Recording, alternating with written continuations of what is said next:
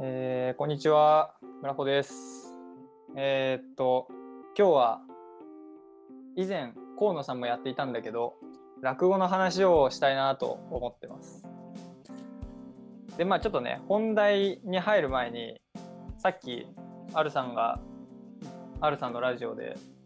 仕事についての、なんだろう、アルさんの仕事論を語っていて、非常にわかるわーってって思うところが多かったからなんかそれに便乗して少しだけ話したいんだけど、まあ、その R さんが言っていたのは R さんが言っていたことで一番一緒に残ったのがあれだなその仕事に取り組む際にそのなんだろうな。仕事っていうのが自分との戦いっていう認識になってから割となんだろう意識変わったというか楽しくなったみたいなことを言っていて。いやなんかその感覚マジで大事だよねっていうのをすごく思いました。えー、なんか僕も働き方に関しては最近よく考えることが増えていて、まあ、幸い僕はその自分が興味あることを仕事にできていてっていうなんかすごいありがたい状態には慣れてるんですけどまあ結局けどなんだろうな。その自分の好きなことができていればいいっていう話でもなくて仕事って。やっぱりその結局約束したことをこなしていくのが仕事って思ってるんですけど、まあ、だからそういった中でえー、と僕が思うやりがいがある仕事やりがいがあんまりない仕事っていうのがあってやりがいがない仕事っていうのはなんか本当にその人とだけの約束事になる仕事。つまり本当にその人が決めた枠組みの中だけで動かなければいけないっていう仕事に関してはなんかすごくめなんだろうな。仕事に対しての消耗がその消耗を評価してくれるのがその人しかいないっていうのにすごく僕は損を感じてしまうんですよね。うん。なんかここでこの仕事めっちゃ頑張ってもこの人以外で評価される場面あんまないよなみたいな思っちゃって。で例えばそれが報酬面ですごい良くてなんか確かにこの人からしか評価されないような仕事なんだけどお金たくさんもらえると。でそれであればちょっと話は変わってきてっていうのもそのお金って別のところで活用できるから。まあ、そうなったら話は別なんですけどそうじゃない場合って何かなっていう気持ちなんですよね。で逆に、えー、っとなんかいろんな人とのその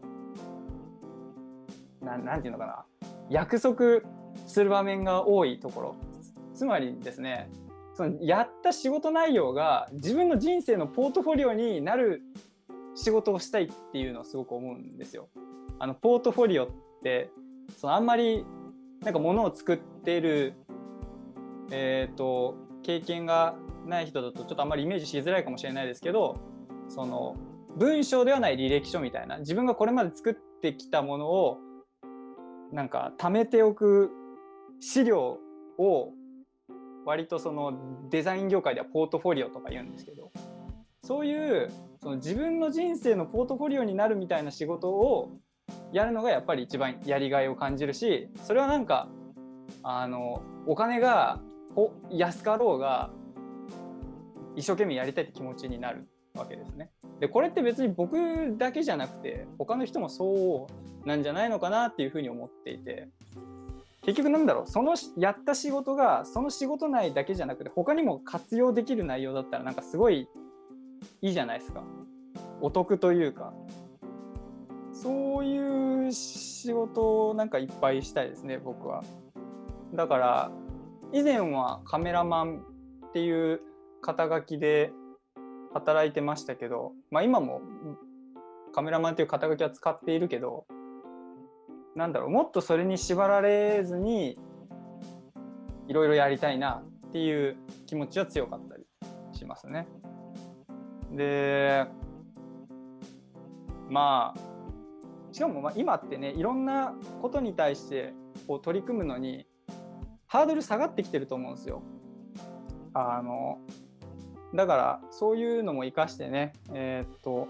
自分ができることをもうフルフルで使いまくって面白い仕事たくさんしていきたいなとか考えてます。はい。ちょっとなんか仕事の話長くなっちゃったけど、じゃあ本題の落語の話したいなって思います。はい。え落語皆さん聞きますかね？えー、ま、河野さんはね、聞いてるっぽい。好きっぽくて。で、僕も、えー、っとね、誰だっけ？神田松之丞さんっていう、まあ、今名前が変わったんだけど神田伯山だっけな？えっ、と、まあ、その人は落語家というよりかは講談師っていう、まあ、別の話家さんなんだけど、まあ、その人を知ってから、えー、と講談とか落語とかに興味が湧いて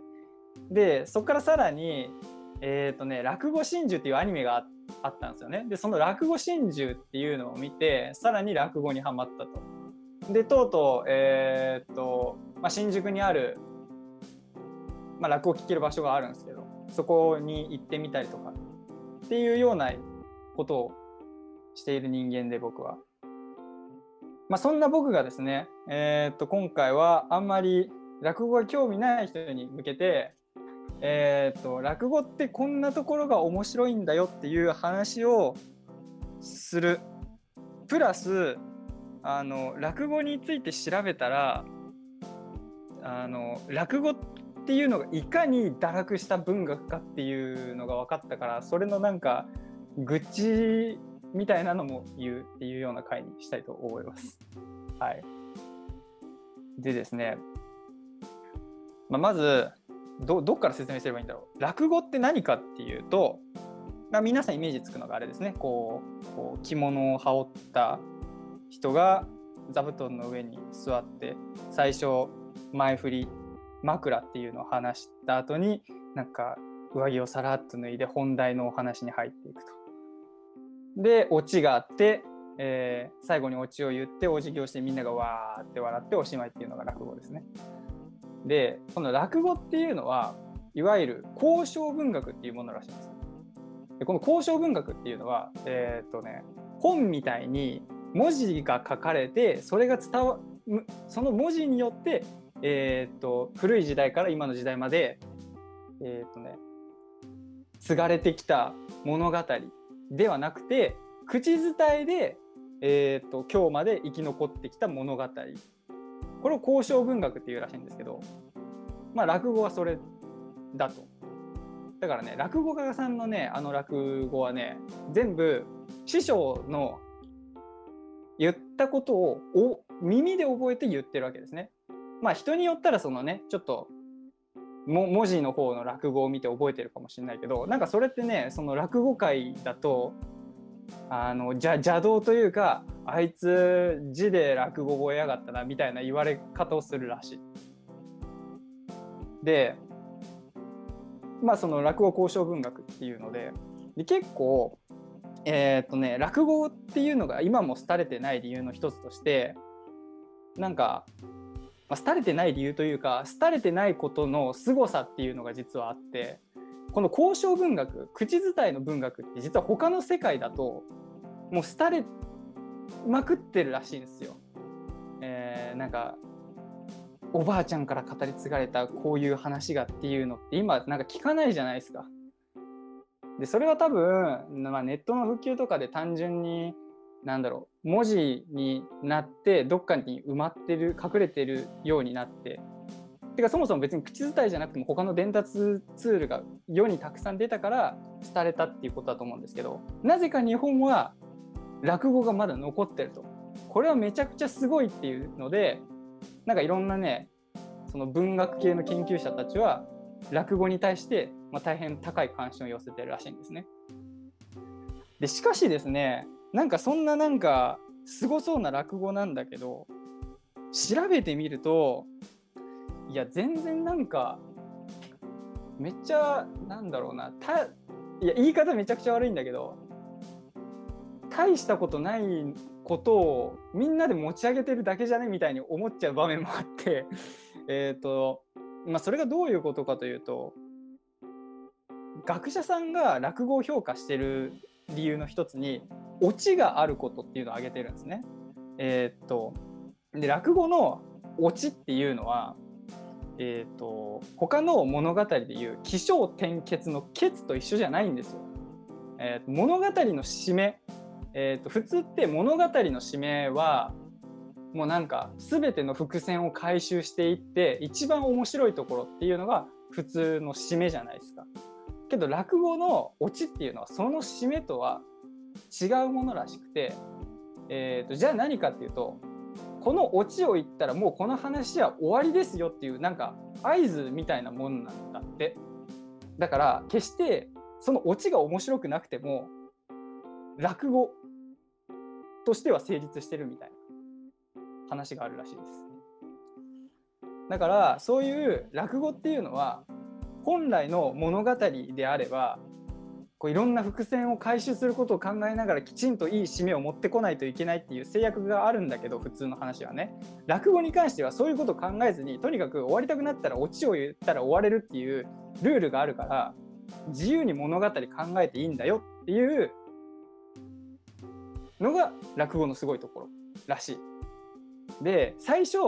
あーなんかよく分からんけどおもしなるほど面白いって思ったんですけど僕はこの考えに対してでもそれってなんかねせこくないとか思うんですよねやっぱり。そんなこと言ったら何でもありじゃんみたいな。でもその何でもありっていうのが落語のいいところなんだと学者さんは言っておられます。でまあそんなわけでですねえー、っとまあなのでそういうつもりでいろんな落語を聞いていると確かにえー、っとね落語って普通の話ではないような作り物語の作りになってたりするんですよ。例えば途中で出てきた人物がえー、っとなんかこうしかも主要な人物にもかかわらずえっとね話の途中でふといなくなってそのまま最後まで出てこないとか。うん、まあでもこの辺ってあれだね。なんか最近いろんなやっぱり手法の映画出てるからそういうことをやってる映画もまあもちろんあるんだけど、まあ、当時としては珍しいこと。であとはねこう突然わけのわからないシチュエーションから始まったりするんですよ。えそんなことありえるみたいな。あと平気で妖怪とか出てきたりとか。あのまあでもそれは結局全てねさっき言った落語のルールがあるからそういう自由度が高く話せると。まあ、この辺を意識して落語を聞いてみると面白いかなって思いますね。で最後にですねあのもう一個えー、っと面白い話があって、えー、これは落語の話というよりかは落語について書かれた本に書かれていたちょっとまあ落語とは関係ない部分の話なんですけど、えー、っと物語っていうのは目で見る物語と耳で聞く物語2つがあると。で目で見る物語に関してはつまり映画とか漫画とか、えー、と小説とか文字読むからね、まあ、そういうのにそういう物語に関しては作る時に、えー、と細かい設定が必要だと。で逆に耳の耳で聞く物語はえーと、そういう細かい設定よりいかに抽象的で分かりやすいかっていう方が、えーと、面白さのなんだ要素として働くっていうことを言ってたんですよ。でこれはなんかなるほどなって思って多分これって僕が思うに人間の記憶力も関わってきてることだと思うんだけどつまりその目で見る物語って実際にこう目って多分情報量多いと思うんですけど視覚ってだからこうたくさんいろんな設定とかがあっても多分人間って対応できるんですよ。でも耳に関してはそんなにこう聴力だけの情報って多分見るより圧倒的に少ないからそんなにたくさんいろいろ言われても分かんないと思うんですよね。だからこそ耳で聞く物語っていうのはいかに抽象的でいかに分かりやすいかっていうのを求められる。でだから落語もそういう抽象的な言い回しが多い。って言ってた。でそれは多分落語だけじゃなくて、まあ、今やってるラジオとかもそうだなと思っていてラジオも、まあ、耳で聞く物語じゃないですか。だから下手にバーって細かく言うのってそもそもラジオに向いてないんだなって思ってだからこう抽象的なね言い回しを多用して、えー、と話すのが多分ベストなんだなって思っ